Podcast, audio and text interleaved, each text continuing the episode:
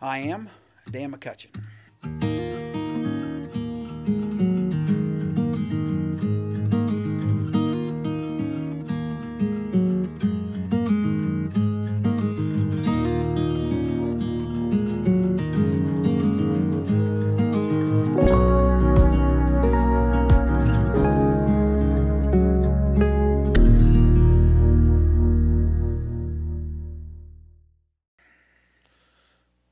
It's really good to be able to just talk to you, uh, and I'm excited just to sit down and talk to you. I know a little bit about your story, but I w- want to start off by just again, just as always, just talking about what it was like for you before you became a Christian, before you really accepted Christ as your Savior. Well, I was brought up in church my whole life. Obviously, I was brought up Roman Catholic. Uh-huh. Um, uh, we went to church. We went to mass every every Sunday. Went to catechism. So you that was pretty regular in your Oh, life. yeah, so very you guys regular. were very dedicated. Oh yeah, very dedicated. Every Sunday, went to catechism. Went through the whole confirmation, communion, first Holy Communion, bap- baptism as a baby. Uh-huh. So, uh, but you know, um, I started to notice when I moved south that, you know, that as I grew a little older in my mid twenties, that uh, the Catholic faith was, you know, I, I needed a little more. I needed a little more, and I was uh, so I was kind of looking. And plus, it doesn't hurt when you go down south. Only two percent of the population is Roman Catholic, so you don't have a lot of options. Everybody's Baptist. so so I went. Uh, I started attending different churches actually from from uh, uh, all the way from uh, Baptist to you know I went to the Catholic Church for a while, and then I went uh, all the way to the uh, Holy Roller, so to speak. So I kind of got a, a, a mixture, and uh, but settled on on Southern Baptist, and then Well, it strikes me that you mentioned that there was just something missing. It seemed like from, you know, can you describe that a little bit more? Well, just a little bit. You know, I felt like obviously the, the, the priest would talk about the, the Gospels, but I noticed that you never really went anywhere else into the Bible other than the four Gospels. You just kind of stayed right there. That was that was your Sunday Mass, and uh, you know we referred to the Bible, but you didn't really study the Bible, and and so it was uh, a little different. And then things things started, you know, like the priest forgiving me instead of God, and little things that you just think, well, you know, that's that's different. That's what I've done my whole life, but uh, but it seems like there ought to be a little more. Yeah. And uh, so um, as I um, And was that an internal thing that you started feeling, or was that like just noticing other people or having conversations with? Well, a, a combination. Okay. It was internal, Uh-huh. uh, definitely internal. But then in the South, again, um, it wasn't. It wasn't if you went to church. It's when you went to church. and so The Bible Belt. uh, yes, exactly. And it was like, where are you going to church? Where are you going to church? Where are you going to church? You know.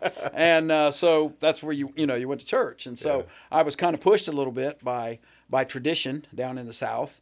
And I was young and impressionable. And then I was also uh, looking for a kind of a change. So it was kind of a good combination. God was working on me, and and people were working on me. Yeah. Um, so uh, and then it, Was, when you say people were working on? Was it was it a combination of coworkers or? Yeah, a lot of coworkers. I was a school teacher at that point in my career. Okay. And uh, so a lot of teachers would, uh, coaches, you know, they'd want me to come to church with them, Oh, that's uh, go, you know, go go visit with them, and and uh, so I was because also I didn't know anybody down there. I'd t- taken this job in Jacksonville, North Carolina, and I Oh, didn't. wow. I didn't know anybody, um, and so uh, well, my brother, my brother came down, Okay. and uh, so um, he was work, but it wasn't long, and he was working down on the beach in construction, and so he we weren't living together, so so it was one of them deals where I was kind of by myself. Did you guys move down together? Did he move before you? He moved down with me. Oh, He moved down with me, and uh, and he got a job on the beach. And one day he Oh, had wow. a job. He was in construction, and uh, and then he uh, uh, he brought my cousin down. And but then they got a job at the beach. They were building this big, so they went and got an apartment down at the beach instead of driving clear up from Jacksonville. Uh-huh. So I was kind of by myself uh, until about a year later, when you know my future wife at that time would come down, and then she started teaching as well. But uh, for a Mm-hmm. Year there or so, I was pretty well by myself. So where did you go to school at? I mean, like at college. I went to Ohio University here Okay. in Athens, Uh-huh. and uh, I was a bit of a wanderer. I didn't I didn't want to stay here. I was getting out of this little town. I didn't want. I was going to turn the world upside down, and uh, so I was going to live near the beach and Uh-huh. you know uh, tackle the world and all that good stuff. And and uh, so I, I I took a job in North Carolina. What I did is I rode ahead and I told. Uh, these counties, I said, I'm coming down this week in July, and I'd like to interview. and uh, so I'll be in your town on such and such day. So I started in like Greensboro, North Carolina, and then I went to Burlington, and I went to uh, Wilmington, North Carolina, and Jacksonville, and uh, New Bern. You know, a few towns down in there along the coast. And uh, the day I got back to Ohio, my dad said, "Hey, uh, some principal named Alex Boyle called you, and he wants to interview you. He wants you there Monday." I'm like, well, this was like Saturday, you know. So, um, so anyway, but I uh, had another interview that day in in uh, in uh, a little town in Virginia. So I drove over for that town. that was a funny story. That's the only time I've ever. They say if you drive really late and you don't get enough sleep, you'll start seeing like funny creatures go across the road, like purple dragons and everything. and and that's true because I drove that day like six hours. It was way over in the Eastern Panhandle in uh, out in that part of Virginia. Yeah. And uh, and then I interviewed, got in the car, drove six hours back. So by the time I was getting close to Parkersburg, I was dragging, and uh, wow. so um, uh, I saw these these purple dragons crossing the road. I'm like, what the heck? What's going on here? But uh, that's when you know you need some sleep. you need a little sleep. You need a little sleep. So so then that I come in that day and then slept that night. And the next day left enough for North Carolina because they wanted to interview me right away. And so how old were you at this time? Or uh, I was 20, graduated? Yeah, 22, 23 years okay. old. Yeah. Yeah. Yeah. And you and you uh, taught for 13 years? 13 years. Uh, yeah, yeah, because I had taught one year up here when I graduated from OU uh, as a full time sub over at Marietta, uh-huh. but I didn't get that teacher came back from maternity leave, so I didn't get a position. And uh, so I, I thought, well, I'm going to go down south uh-huh. because uh-huh. you know I'd heard they were hiring, and and uh, so uh, and now, did, uh, do you have like an expertise in like in math or? I was physical education. Oh, physical. But I had taken three classes through the mail at Utah State in oh. special needs. Oh, really? Yeah. So they hired me as a special needs teacher since I was such an expert. and I taught behavior and emotionally handicapped. Yeah, which I was by the end of the year. well, I'm sure that was a kind of a, an experience, but uh, was that rewarding or you know? It was, yeah, it was rewarding. All right, um, it was that was tough. It was oh, really sure. tough. That's the first time I really uh, got to know Satan because I had one kid that was actually demon possessed. Oh, really? Oh, yeah, and he was, and it was really, really a difficult situation. Oh, but wow. those kids just came from such terrible I mean, one girl I know, she's she, her home was a dirt floor. You know, it was different, uh, different world. Yeah. Um, and uh, so it was it was tough. That was a tough year. And then I, I decided to go in. It took me a couple years. Well, actually, it took me about four or five years before I finally got into elementary PE, which is what I wanted to do. Yeah. So, but yeah, you had to go through the had to go through the battle scars to get the position you wanted. So, so going back to like when you uh, you were starting to think about you know your faith and and people were starting to you know encourage you to go to church.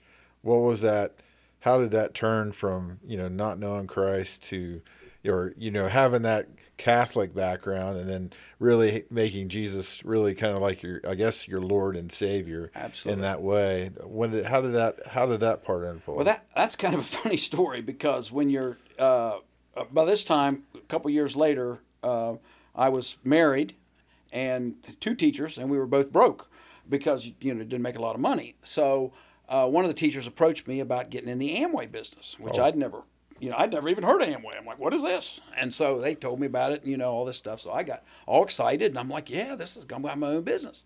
So I went out and started building the business and talking to people and sharing, and and well, before I knew it, I had I had hit this achievement where they said, you know, you you hit this level, so we're going to have a qualifier. You get to go to Kings uh, Dominion with us. And uh, you get to be with all these other people that have done what you've done and get to hear these motivational speakers. And I was like, yeah, this is great. So we went up and went to the amusement park and uh, we stay in the night. And so they said the next morning, if you would like to come back, we're going to have a non denominational worship service. And I'm like, okay, so let's do that. So um, my wife and I, we went, went to the service and it was just one of the sales guys talking. He wasn't a preacher. But, but, but he was talking from the Bible, talking from the Word, and he did an altar call.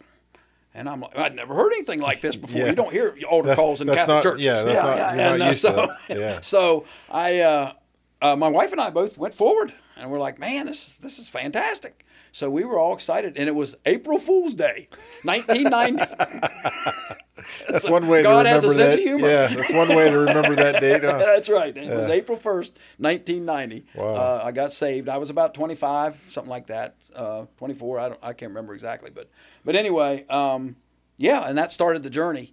So then, um, then I really got hungry, hungry for finding the, the right church for, for us. Yeah. And uh, so we, we, we bounced around and we ended up in, in, so, in a Southern Baptist church and, and, uh, and really, you know, I've been Baptist really ever since. But uh, Yeah, it's kind of interesting. It sounds like that that kind of opened your world to the, the Bible as a did.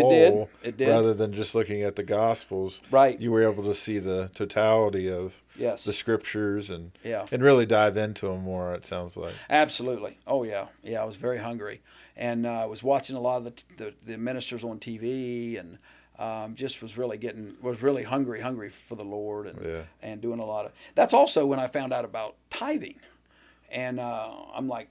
Tithing? I just thought you gave ten dollars every week. No matter what you did. no, no, no, ten bucks every week. And so it's like Chinese, ten minutes, ten minutes. That's all right. But anyway, uh, so uh, I thought, oh, tithing. Let's let's try this. We didn't have a lot of money, but Yeah. I'll never forget um, the first time we tithed. And I'm not saying this will happen for everybody, but the first time we tithed, my wife came to me like the next day or the day after and said, oh, they made some kind of mistake in my pay, and I'm going to get like an extra two thousand dollars next week. I'm like, this tithing thing works. so, um, and I have never quit tithing since then. Yeah. Ever, and I do believe that uh, uh, that the God will, you know, as He talks about in Malachi, Yeah. He will rebuke the devourer and He will protect you. Yeah. And uh, and I and not and He'll bless you. Maybe not financially, but you'll be you'll be blessed Yeah, in many many ways. You, can't, outgive God. can't outgive Him. So Yeah, uh, and like you said, I liked how you added that too. That it's it's not maybe just back that financial way, but God's going to do other things in your life because you're honoring Him. You're putting Him first, absolutely. and and really, it's that recognition that what you have, God's the one that's given. He's the giver. He's the giver. Yeah. It's- We're just borrowing it. Yeah, And uh, but but yeah, that was. But he gave us that money almost like, see, I told you. And uh, so, but uh, but yeah, that's a. I'm a big big believer in in the tithing. Well, and I think that's really cool too because that was a, you know, a moment where God's just kind of, you know, probably was one of that moment to kind of help you to kind of reinforce because you, your faith at that point was Young Christian. Yeah. Yep. And you stepped out on a bigger leap of faith at that point. Right. Trusting God with that, and then Right. God's like, see, you know, Right. You know, I'd I'm never gonna- given that money away, that much money away before. Yeah. And uh, so, but yeah, it's uh, it was that was that was exciting um, to see him work like that. Yeah. So So let's, you know, I know your story a little bit, so I definitely want to make sure we talk about, you know, one of the major things that happened. But is there any other, uh, you know, valleys that you've been through in your life that that made it, you know, God allowed you to go through that was hard, that was difficult, Oh, even before you accepted Christ, but even maybe after? Oh yeah, yeah. I've been through lots of valleys, so uh, I can remember being, um, you know, in a in financial situation where, and it was dumb decisions. Being young and thinking that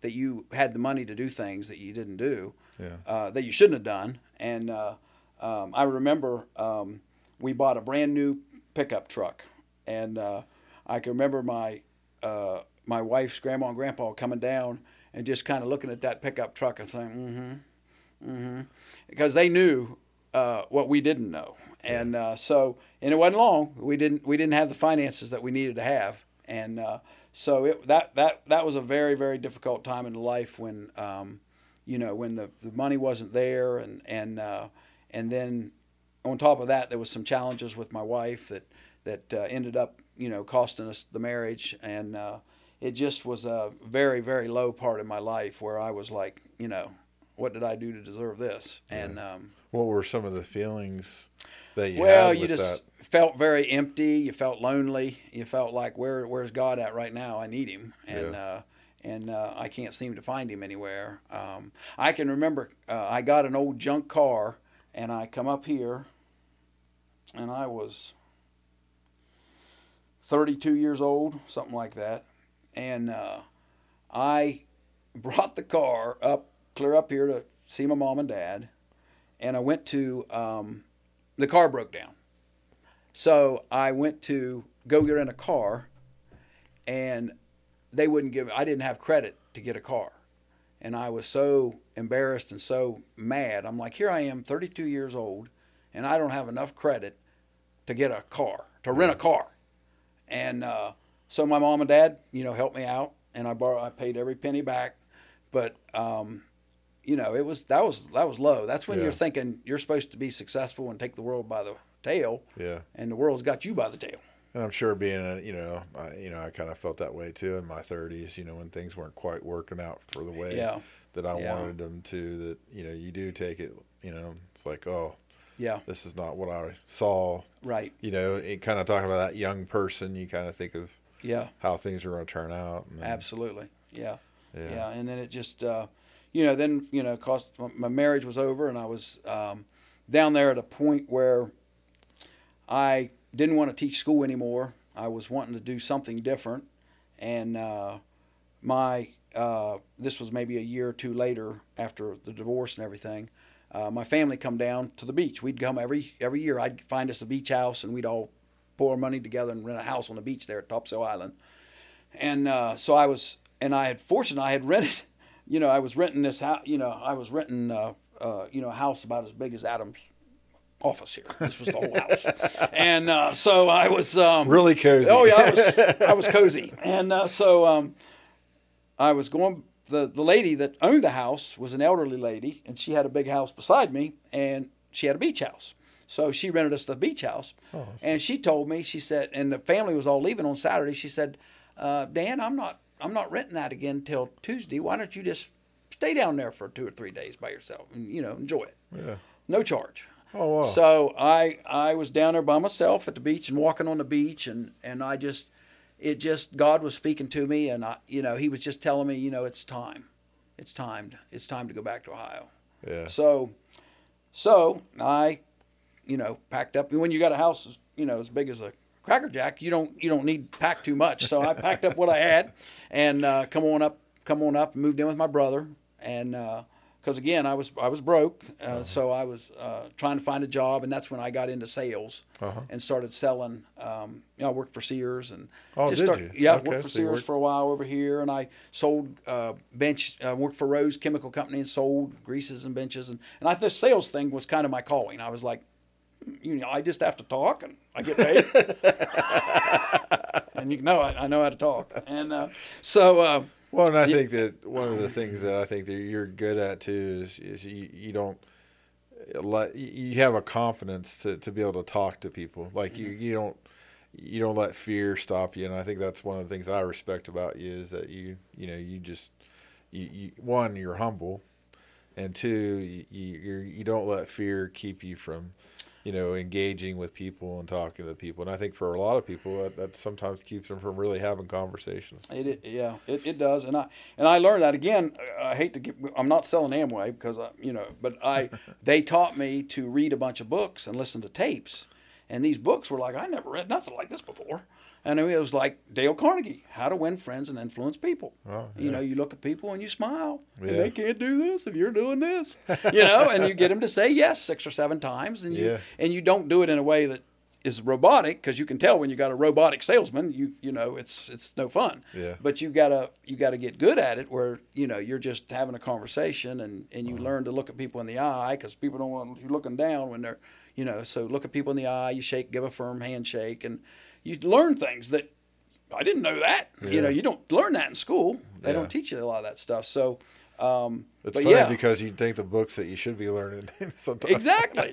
Yeah, yeah. some of that information would be at least passed down. or Yeah, something. exactly, exactly. But it, it's it's not. So you you know you read books like The Magic of Thinking Big, and and you and and all those books as you read them are all Christian based. Yeah. Every one of them. If you plant over here, you will reap over here. Yeah. But if you if you plant crap, you're going to get crap. Yeah. But if you plant good stuff, you'll get good stuff. Yeah. And uh, so that's that's what a lot of people don't learn or don't don't realize that you you know sometimes you're not going to get a sale over here, but you still have to make the effort and go through and do the process because it's going to come up over there.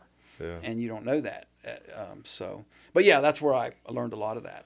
Well, let's talk a little bit about you know the one that that we definitely want to make sure we share and talk about. And, and I was just thinking about I, I don't know the age you were at this time when you had this. Well, that Um, was that was about the same time I was going through all this mess Oh, really? with the financial mess, Uh-huh. and uh, so I was about 31 years old, something Wow. like that.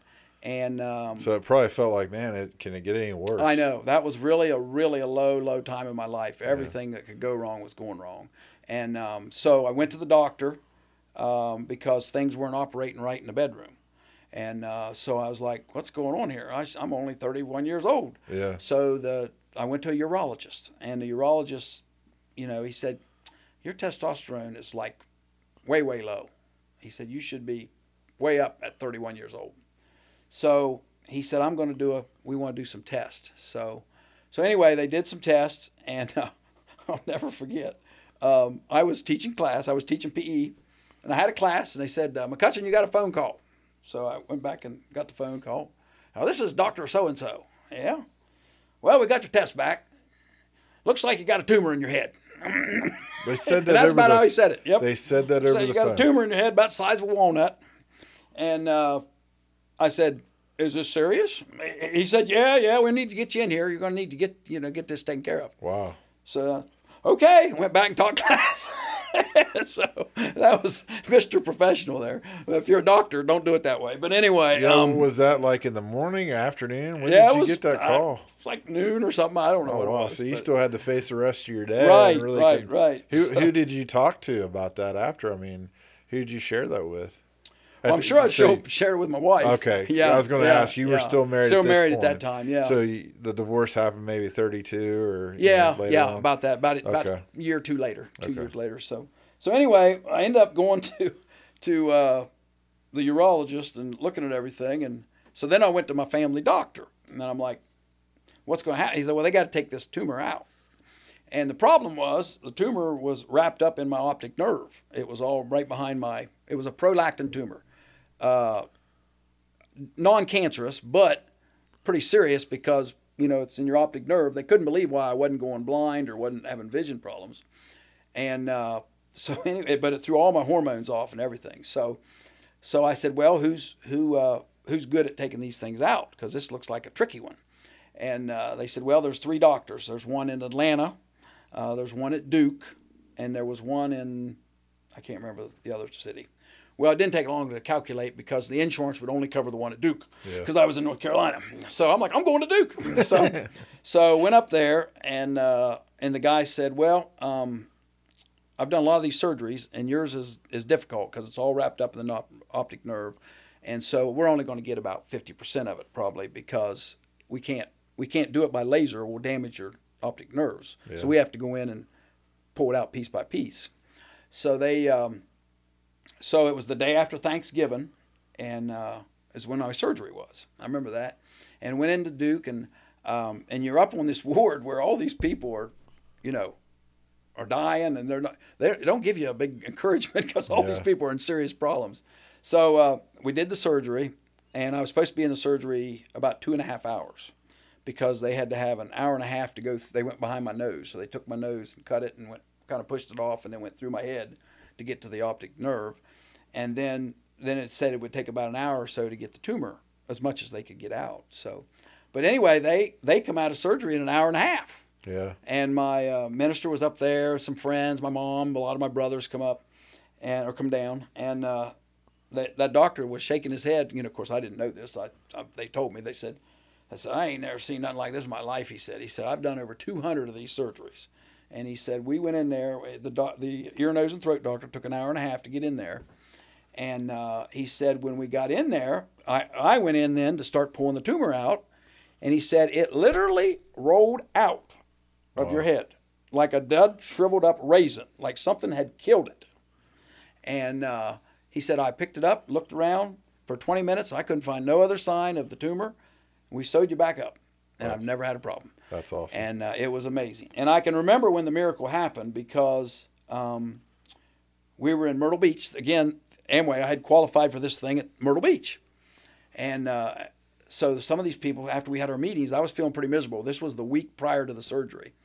And one of my buddies down there said, Hey, uh, somebody would like to pray with you. Is that okay? And I said, absolutely. So after the meetings were over, we went back in the room, and there was about five of us, and uh, they sat my wife and I down like this, and and uh, they had one guy that was a part-time minister, and he come out and he said, uh, "How do you feel about the surgery next week?" And I said, "Oh, I feel great. God's going to take care of me. There ain't no problem." Well, he looked at my wife, and she started boohooing. She wasn't quite having the same faith I was. Yeah. So, um, so anyway, they said, "Well, we're, we'd like to pray with you." So he started praying, and we were all holding hands. And I can't explain it other than what I experienced, which was it felt like in my head that heaven opened and and the power of the Holy Spirit come down, and this warmth went in my head and circled my head, and then went out both my arms, and ev- and then it transferred around the room because everybody felt it, That's awesome. and so we knew something had happened, Yeah. and so when the doctor come back and said, "I ain't never seen nothing like this before," I said, "Well." Dr. Jesus took care of me. Yeah. so, do I get some of my money back? No. you still had to pay the bill. But no, I didn't get any money back. Thank goodness Jesus doesn't charge he you. doesn't charge, thank goodness. Yes. Doctor still. Yeah, doctor wanted his money. Well, that, that's. A, I mean, it truly is an awesome thing that you you know you experience this miracle. I'm sure that's been a one of those pivotal moments Oh, in my your goodness, life, right? I mean, yes. like, how's that kind of maybe help be a foundation for you going forward? well, I mean, if there was ever any doubt that there's a God, Yeah, you would think you got to be foolish to think there's not a God. Yeah. And uh, and there's just so many you know things that don't add up.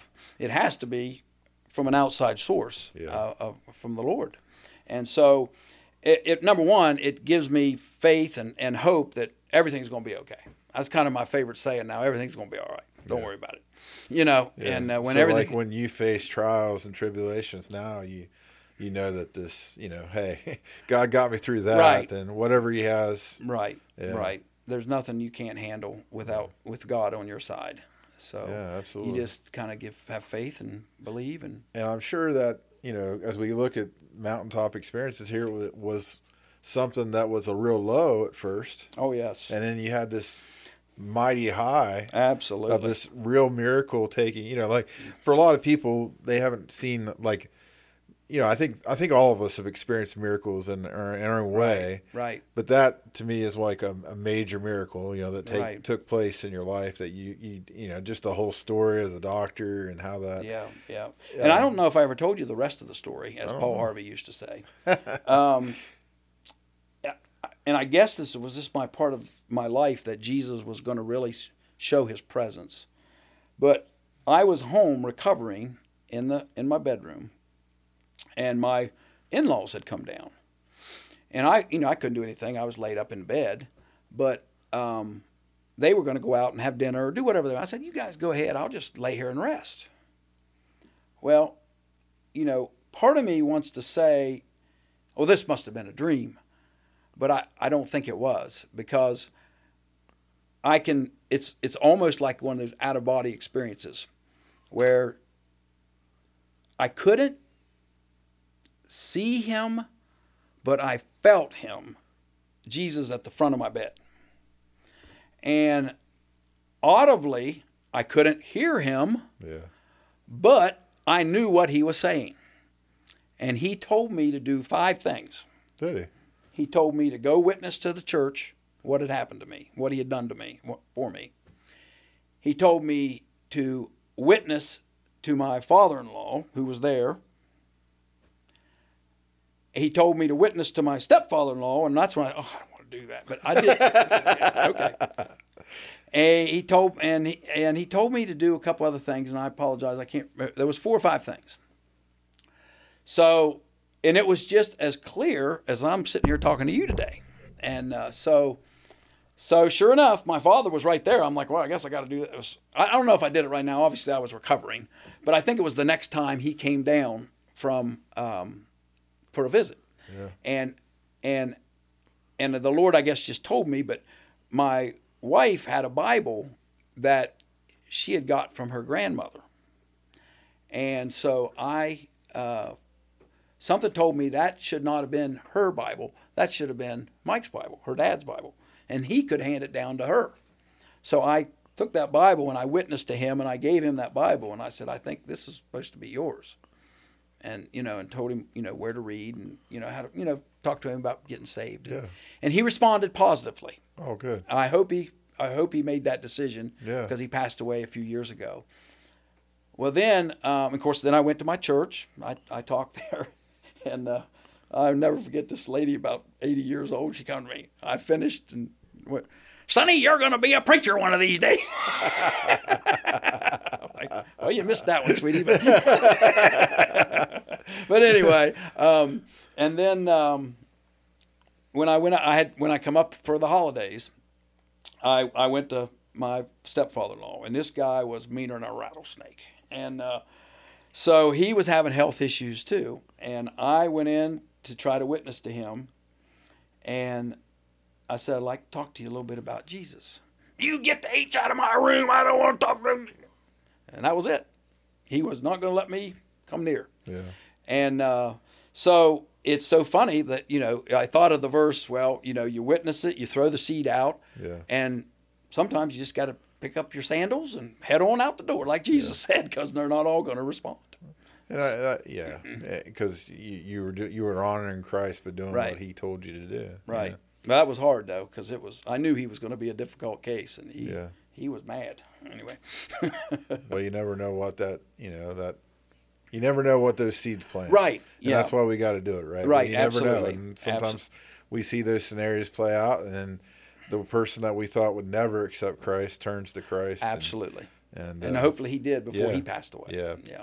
So So, has there been other mountaintop experience? I mean, that's that's a, a big one, of course. that's that's the but has there been one. any other really, you know, experiences that you feel like God was just revealing things to you, speaking to you, or or just things that you'd like to talk about and share that you know just just motivated your heart? Yeah, I would say um, the night my Heidi and I had our first date, um, because we had known each other in high school. Oh, really? We'd went out on one date. Neither one of us can remember it, so apparently it did not go well. It wasn't a. It wasn't a It wasn't a firecracker or anything like that. No, but but we we were friends in high school. You know, Yeah. she she had some friends at Waterford. and, You know, we were we were rival schools. We were same age, so we would see each other. And uh, but when I first moved back, uh, back in 2000, I saw her one time. She had her had her two little ones then, and she was married. And uh, I just saw her. Hey, good to see you. That was it. That was the only time I ever saw her, and and uh, so I moved to West Virginia because you know again life throws you a curveball. That was another low point. I lost my job. I'd never been fired in my life. Oh, I thought you were going to say you No. moved to West Virginia. No, no, no, no, no. That wasn't. No, I was forced to move to West Virginia because I lost my job, and uh, that was a low point. You know, because I was Yeah. single then, and and and you think you're doing your job, and you um, I take pride in my work, and for them to tell you we don't, you know, we don't need you. You're not going. to It's not going to work out. That was that was. And hard where was this at that That was this was up at at uh, EZ Grout. Oh, okay. Yeah, yeah. So, but that was during the Great Recession. yeah. And I was a national sales manager, so who are you going to blame? You got to blame the sales guy because Yeah. you're not making any sales. But nobody at that time knew we were in a national, you know, we were in a national panic. I mean, we were in the Great Recession, so nobody knew that. So, uh, you know, my my owner was just reacting in a way that naturally he would react because he, he needed sales. Yeah. So uh, so I don't hold any grudge against that at all. I just that was that, that was a low point for me. Yeah. And then, but I went down to Huntington, and uh, so when I was in Huntington, um, again the church comes into play. God comes into play. I was before I left. I went to First Baptist of Williamstown. Uh huh. Well, First Baptist, I don't know if they still have it, but they had a fantastic divorce recovery group over there. So if you would go in a divorce recovery group, then they also had a singles group. And so I had went I didn't go through divorce recovery. Mine had been years earlier, but I went to the singles group. Well, Heidi had went through a divorce. And she went to the divorce recovery group and and she started going to this singles group. And so she was looking at the emails and she saw Dan MCC 45786 at Yahoo. And she's like, well, that's, that's the zip code of Waterford. And is that Dan McCutcheon? So she emailed me, said, Are you Dan McCutcheon? And I said, "Yeah, who are you?" I didn't know her last name. Yeah. And she's like, "Well, I was Heidi Newberger." Blah blah blah. So I said, "Oh, okay." So we, that's I tell her that she was, um, you know, what's that you call when, uh, stalking me, stalking me. Yeah. But anyway, she she don't like that. But anyway, um, so uh, but so we started talking on the phone because she was living up here and I was living down there, and uh, so after you know three or four months, I was up for the holidays. I think it was the 16th of December or something like that, and I said, "What? Well, you want to go meet for dinner?" So we we met at Applebee's in Marietta, Uh-huh. and I'm telling you, when she walked in that door, I was like, took my breath away, and I'm like, I'm going to marry that girl. and turns out she s- felt the same thing. Really? Wow. Yep, the That's same awesome. thing. So we knew within a week, few weeks that we were going to get married. Now we waited a year before we got married because we didn't want people telling us we were crazy. But we, we knew we were going to get married, and uh, but that was God again. That was Yeah. another that was another big high point where we. Um, you know, we met and we found each other Oh, that's a little later in life, and Yeah. and so, uh, but it's been, you know, we just, well, we'll celebrate 11 years in January. So That's awesome. yeah, so And I'm, I'm sure that you know you, both of you having that faith to share and and just like you said that you guys were kind of a little older, you kind of appreciated probably each other more than you know being younger and Yep. I mean and, and and just seeing how you guys have grown. So that's yeah. that's really good.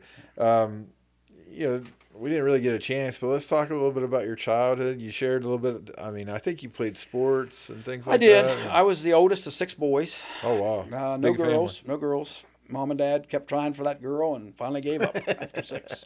So uh, we grew up on a farm. Yeah. Uh, Mom and dad still live on a farm. Oh, uh, really? Back of Waterford, about 80 Now, did acres. you guys have like cattle or? you we know? had cattle, we had hogs, we had chickens, uh, we we had uh, horses.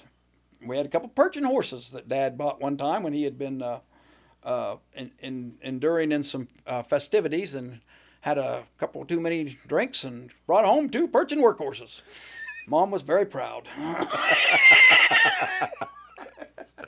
we don't need this perfectly good tractor. We're gonna we're gonna use these horses.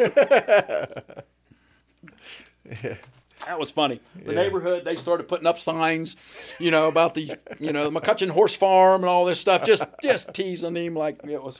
Gave him a hard time. Huh? Oh yeah, and uh, I was fixing fence one day, and that I had that, and the horses were Jim and John, and they're like the big Clydesdales. Percheron horses is about the same as a Clydesdale, and uh, that that horse, I was fixing the fence, and that horse come over and took my hat and ran off with it, and he's big. I mean, he's big, hat, big horse.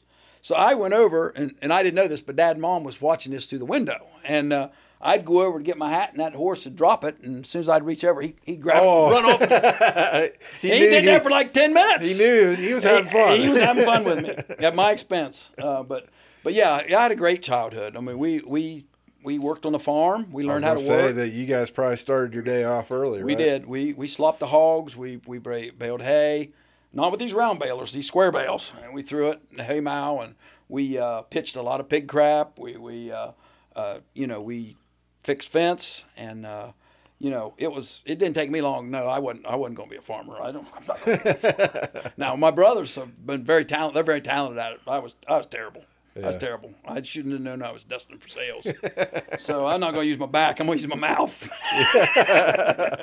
It's kind of nice that you had that realization Yeah, as, a, yeah. as a kid and as a Oh, teenager. Yeah. yeah. When I was remember when I was a little one, I was the oldest, and then Doug was two years younger than me, and he was a natural. I mean, he could he could drive an eighteen wheeler and park it in a you know right in a splot. And uh, we were Dad was trying to dr- teach us how to drive tractors, and I don't know, we were maybe third or fourth grade, and and Doug would just drive her real smooth. Not me. I'd pop the clutch. I'd have her over in the ditch, everything.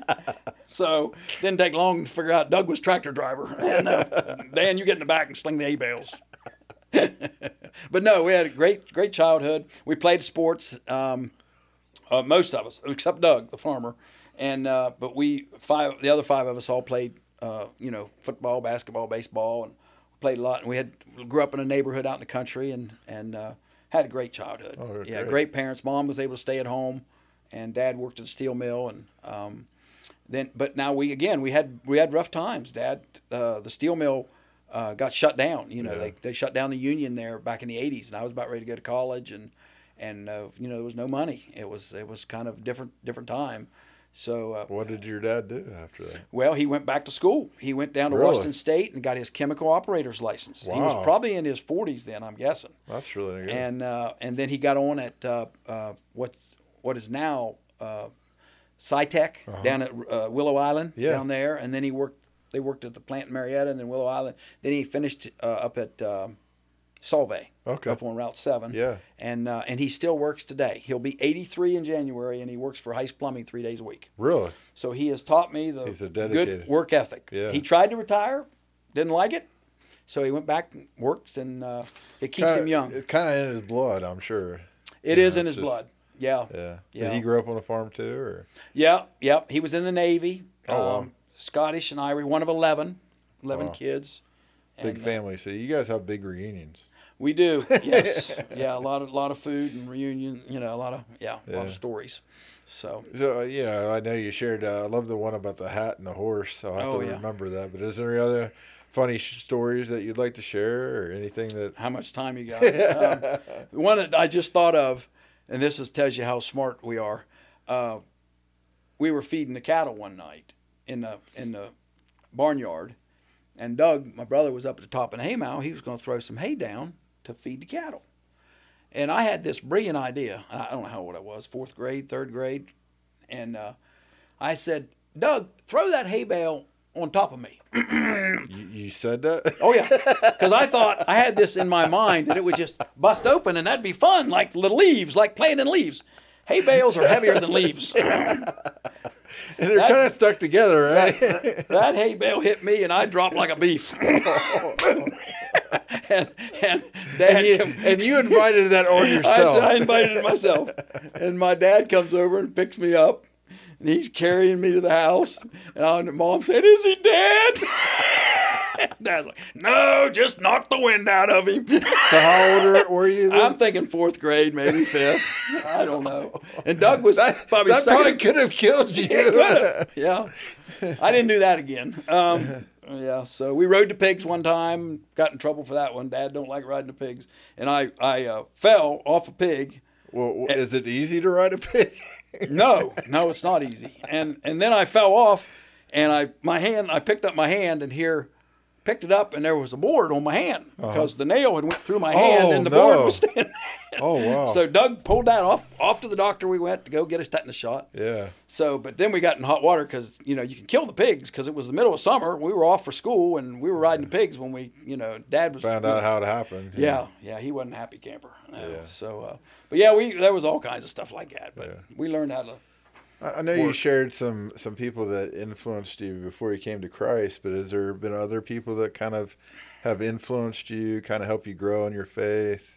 Absolutely. Um, one that comes to mind that we just we just had his funeral, Bob Reeder. Yeah. Yeah, he was uh, he was a big influence on my life because he 'Cause- was a he was a, my PE teacher Uh-huh. when I was from fourth grade up through elementary school, and then he was my junior high football coach, and then he was my high school football coach Oh, wow. for a year or two. And uh, and then when I went off to college and wanted to be a PE teacher, I came back and I was interviewed Bob and talked to him about being a PE teacher. So he was just a great role model. Great. I mean, he was a strong disciplinarian, but he was always fair and uh, he just and Whoa. he cared about you. What was that paddle that he had? Yeah, What- the one with the holes in it. Yeah, what, what was that? He named it the Punisher. Or no? Yes, he yeah. He, I can't remember And he what it used was. it, too. Thank Did goodness you- I didn't get Yeah, it. I was going to say, were you a victim of No, that? No, I was not. But there was a lot of my classmates that were. I knew to keep my mouth shut in his class, and uh, so. But yeah, he was a big influence. My mom and dad big influencers. They taught me the the discipline of going to church and the discipline of working, and Yeah. and I'm very blessed that they're still alive and we can still spend time together. Um, so they're they're a big influence because I feel very blessed because you know teaching school and and just living life. You see all these kids that are like they got a terrible home life Yeah. and and we come home every night and we had food on the table and we we you know we didn't have a lot but we always had christmases together and we had we got to do things together share share family meals together and uh, Well, right there, uh, you know, I think that that's a, a big part of what people miss. You know, family. You know, Yep. being together, having a meal together, sitting down with you know Yep. your family. Absolutely. You know that's that's really important. I think. Yeah. You know, and I think that's something that we've gotten away from as a society, Oh my but it's very crucial uh, just to have meals together. You know, have time together with people Right. that you love. Yeah, because I can remember sitting at the table and we, you know, talked about your day a little bit, and I rem- that's where I learned you don't put ketchup on a steak. My dad covered that pretty thoroughly. Did he have like a whole lecture? oh yeah, he's like, you don't put ketchup on a steak, son. I'm like, okay. to this day, they ask me, you want it? Nope, nope, nope, it's fine. they still tease you about it or something. No, no, Oh. I don't know. I just remember that sticking in my. You know, you're you hear things from your parents that you they stick in there. and, Yeah. you, know, you don't know why. So I'm going to ask you this deeper question here. You know, what what would you want people to take away from your life? You know, what what do you want? What are, what are some things that, that are maybe valuable to you that you'd like to pass on to others, or for others to take notice of you? Well, I think number one would be to be a, a saved Christian because you know we're just here for a little time. Yeah. It's all about the next life. You know, we're just here passing through, and forever is a long time. Yep. And uh, forever is going to be a lot longer than our, our 80 90 100 years we have here on this earth and uh, so i would think number one you know dan's a christian and uh, he's going to heaven because he loves his god loves his Je- loves jesus Yeah. and uh, so i think that'd be number one Uh-huh. um, number two i would i would hope that uh, you know people would learn that no matter how rough it gets you can always laugh and smile and have fun because I, I, I do get complimented a lot because i like to I like to laugh and I like to smile and I like to have a good time. Yeah. And I think you know it's this life can get rough, so you got to you better enjoy it and, and try Yeah. to try to laugh or make you know get people to laugh around you and and and then the other thing is I I am very disciplined and work very very hard. You know I've, I'm I'm you know it doesn't mean anything because it's just material things, but I'm I'm proud of how hard I've worked Yeah. in my career and and accomplished some things that you know quite frankly I never thought I could do. Yeah. And uh, but I, Especially looking probably from when you were in the early 30s Oh my goodness. to where. God's brought you now. Yeah, and- exactly, yeah. exactly. But it's all God. It's all Jesus. You know Yeah. what He's blessed me with. But, but, you know, there's an old saying: God can't steer a parked car. Yeah.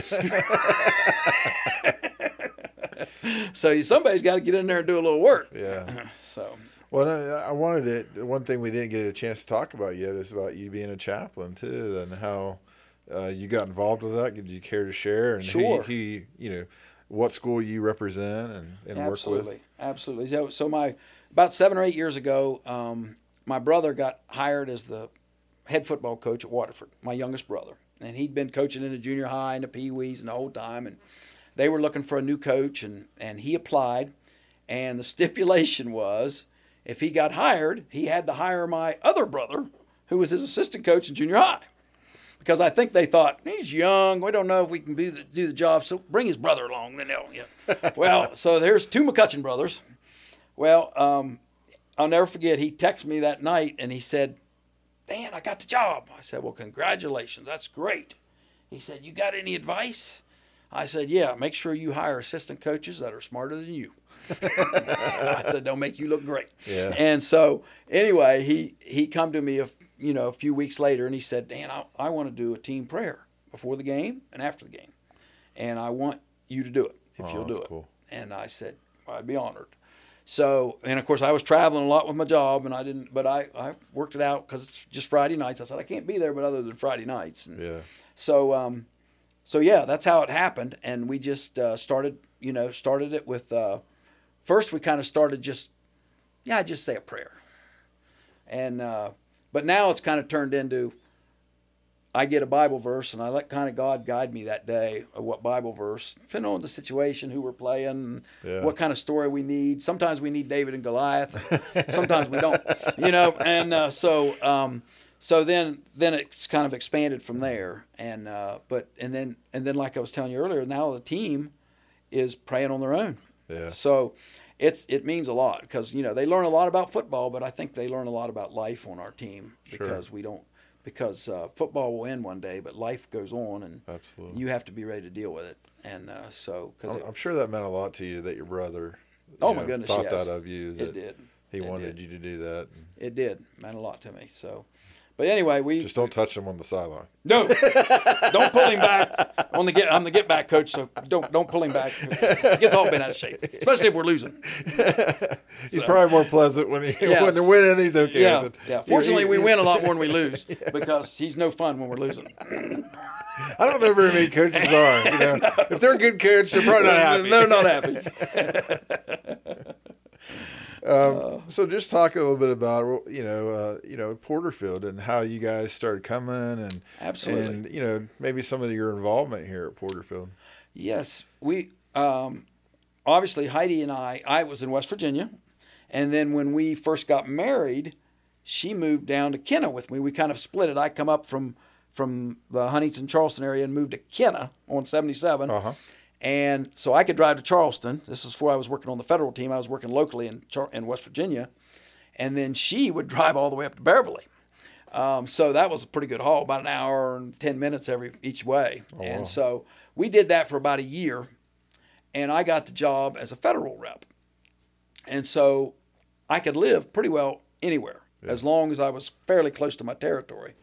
So we were at the beach. It seems like we make these big decisions at the beach. I think it's because it's, you look at the ocean, it's all peaceful. You know, it's God. Yeah, You know, uh-huh. and uh, but um, anyway, we just I said, you know, or we had a rental, couple rental houses. I had bought some houses while I was working for EZ Grout, so I had some rental houses up here, and so one of the rental houses was going to become empty. And I said, well, you know, why don't we move back? And so uh, I didn't have to talk very long to convince her to have a 15 minute drive instead of you know Yeah. an hour and 15. Yeah. So so yeah, let's do that. So we moved back up, and uh, so then we had to find a church. Um, so it was um, so that's where we ended up. Uh, um, we visited. We actually I don't know if we visited any churches. I think Porterfield Baptist was the first one we went to. and you stayed. and we're like, this is us here. That's um, and I remember seeing Mark preach, and, and we liked him, and we met him, and we liked everybody around with staff. I mean, it took a little while to you know Get- get to kind of get to know to everybody. know everybody because we didn't know anybody here. Yeah. Because we're from Waterford Beverly, so we knew people down that way, but uh, we knew the Youngs, Uh-huh. um, so that Yeah, helped. because they own that territory down there. Yeah, yep. And we knew Sue and Troy Chrisman. yeah. So- Because of Williamstown, or because of the Williamstown Church. We Yes, to- okay. Yep. And uh, I don't know if we knew anybody else. Heidi knew a couple people maybe, but that was it. And everybody else we've met Yeah. since we came here. But you know, it didn't take long, and we were just felt like, well, this is home. And uh, and then you got to get involved. I mean, if you don't get involved with the church, you're just going to fade away. You gotta you got to put some effort into it and do some things for the church, and Yeah. not just take. You got to give a little bit, and then you feel part of something. in in uh, if I remember correctly, parking lot was that your first entry in the service here, Mm, I or was there that- some before? Uh, yeah, 'Cause I, think that was. I think that that's where I remember seeing yeah, you serve. I think that was my first yeah, first thing. and you Uh, met Earl. I met Earl, and I still park cars. no, Earl. Earl, he's he knows what he's doing. He's, Yeah. he's got a mission, and he sticks to her. yeah, And then that's that's Earl. And uh, we all have to give Earl a little oh, hard time. he's used to it. He gets a hard time. But um, but yeah, and I've still been parking. I don't know how many years we've been doing that. I'm still parking. Quite a few, I think. Yeah, like once one month, once one Sunday a month. Yeah. I always make jokes to my guys that we we park together. I always send a text message and put a little humor into it. Well, it's lucky us. It's our turn. We get to go out in the rain tomorrow. you know, Great something forecast. Yeah, that's right. Exactly. so it's 12 degrees. All right. Well, uh, you know, we don't often get to thank people for doing that. So I want to tell you thanks for serving out there because, you know, like we talk about that, you guys are like the first, you know, people that the church, you know, if somebody's coming new to the church, you're our first line of first impressions. Right. And Yeah, so, is. you know, you know, just helping people get a parking spot that coming in late, you know, like Yep. some people do. And Oh you yeah, know, yeah. There's a, there. Well, they end up across the street if they're too late, because we have been full lately. I mean, full, full. Yeah. And, and so I know that transition to uh, you getting even more involved. So what do you? You're currently. Uh, I won't. I'll let you say it. But what are Well, you? Well, I'm on the deacon. Yes. You asked me to be a deacon, or you, or Mark, one of them. I can't remember. we approached you about Yep, it, right? Yep. and uh, so I've been a deacon now for two years, and I've enjoyed that. Yeah. I'm disappointed I don't get to be here all the time for all the meetings because of my work. I'm covering 11 states, so I'm out of town so much. Yeah. But, but so parking, I can always be here because I'm I don't have to go out on town on the weekends. Very rare. So, um, but yeah, um, got to be the de- one of the deacons, and then um, I've got to teach Sunday school class, which Yeah. of course that brings back my teaching days, Yeah, and I really did enjoy that. Yeah. uh, I enjoyed teaching, so I I, I will uh, I wanted I'll do that again. and- Absolutely. and then um, I think that's uh, I think that's it. Heidi's been in the um she's helped with the uh, nursery, and uh, and then she did uh, Stephen's ministry, Oh yes, and uh, um, that's great. so we're hoping once she uh, you know gets to retire here fairly soon, I hope, um, then she'll be able to get a little more involved in, in things too. As Yeah. Well. So Well, I just want to tell you, Dan, I, I appreciate your heart and, and just your I could, you could just tell you, you love God, you love Jesus, and you and you love people. I mean, it just comes out of you uh, that you really do just have a genuine love, you know, and you can just see that enthusiasm that you have for life, and and I'm sure that's part of the miracle that took place too. That you you you just have that extra enthusiasm because you recognize what God did there. absolutely, yeah, I could have been in heaven these last.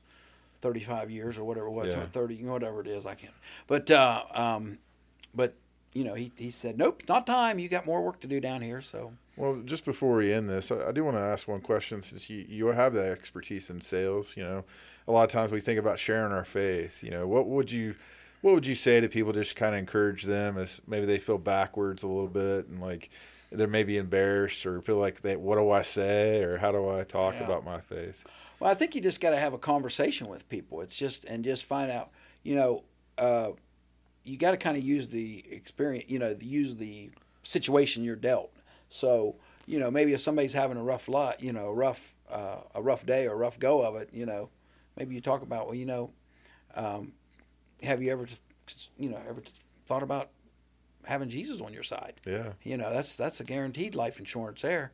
I like what you said there that you look for opportunities when when when Right. somebody's heart is Yeah. at that place where they need to hear that. Right, You know, right. That you look for those opportunities. Yeah, and when I'm, I do a lot when I'm, uh, I share my faith a lot when I'm re- riding with guys at work, and uh, so far I've not gotten any grief about it. Um, you know, if they wanted to go to HR, I guess they could, but I just share. You know, hey, Yeah. you know, I'm, a, and I've got friends that are Jewish friends, so they'll kind of share what their faith beliefs are, and Yeah. and you know, and I had a friend that was a Mormon, and we would kind of share, you know, so you kind of share uh, and talk, and and and you kind of just throw it out there.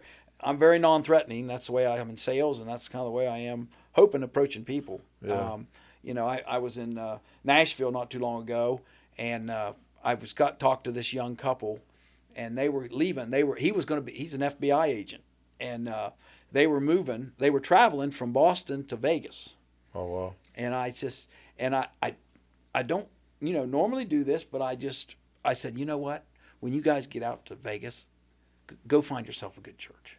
I said because you're going to need one, and make sure you get to know the Lord because you guys are young now, you're just getting started, but you're going to need the Lord, and uh, so and they they kind of okay okay so Yeah. I don't know whether they did or not, but I tried to plant the seed. Exactly. Yeah. You planted a seed in somebody's life. and Right. You trust God with the rest, right? Right. You And know? Especially if you're going to Vegas, you really need God.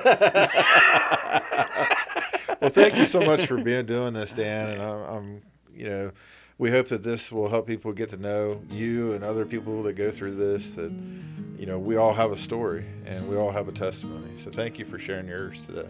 All right. Thank you. Appreciate it.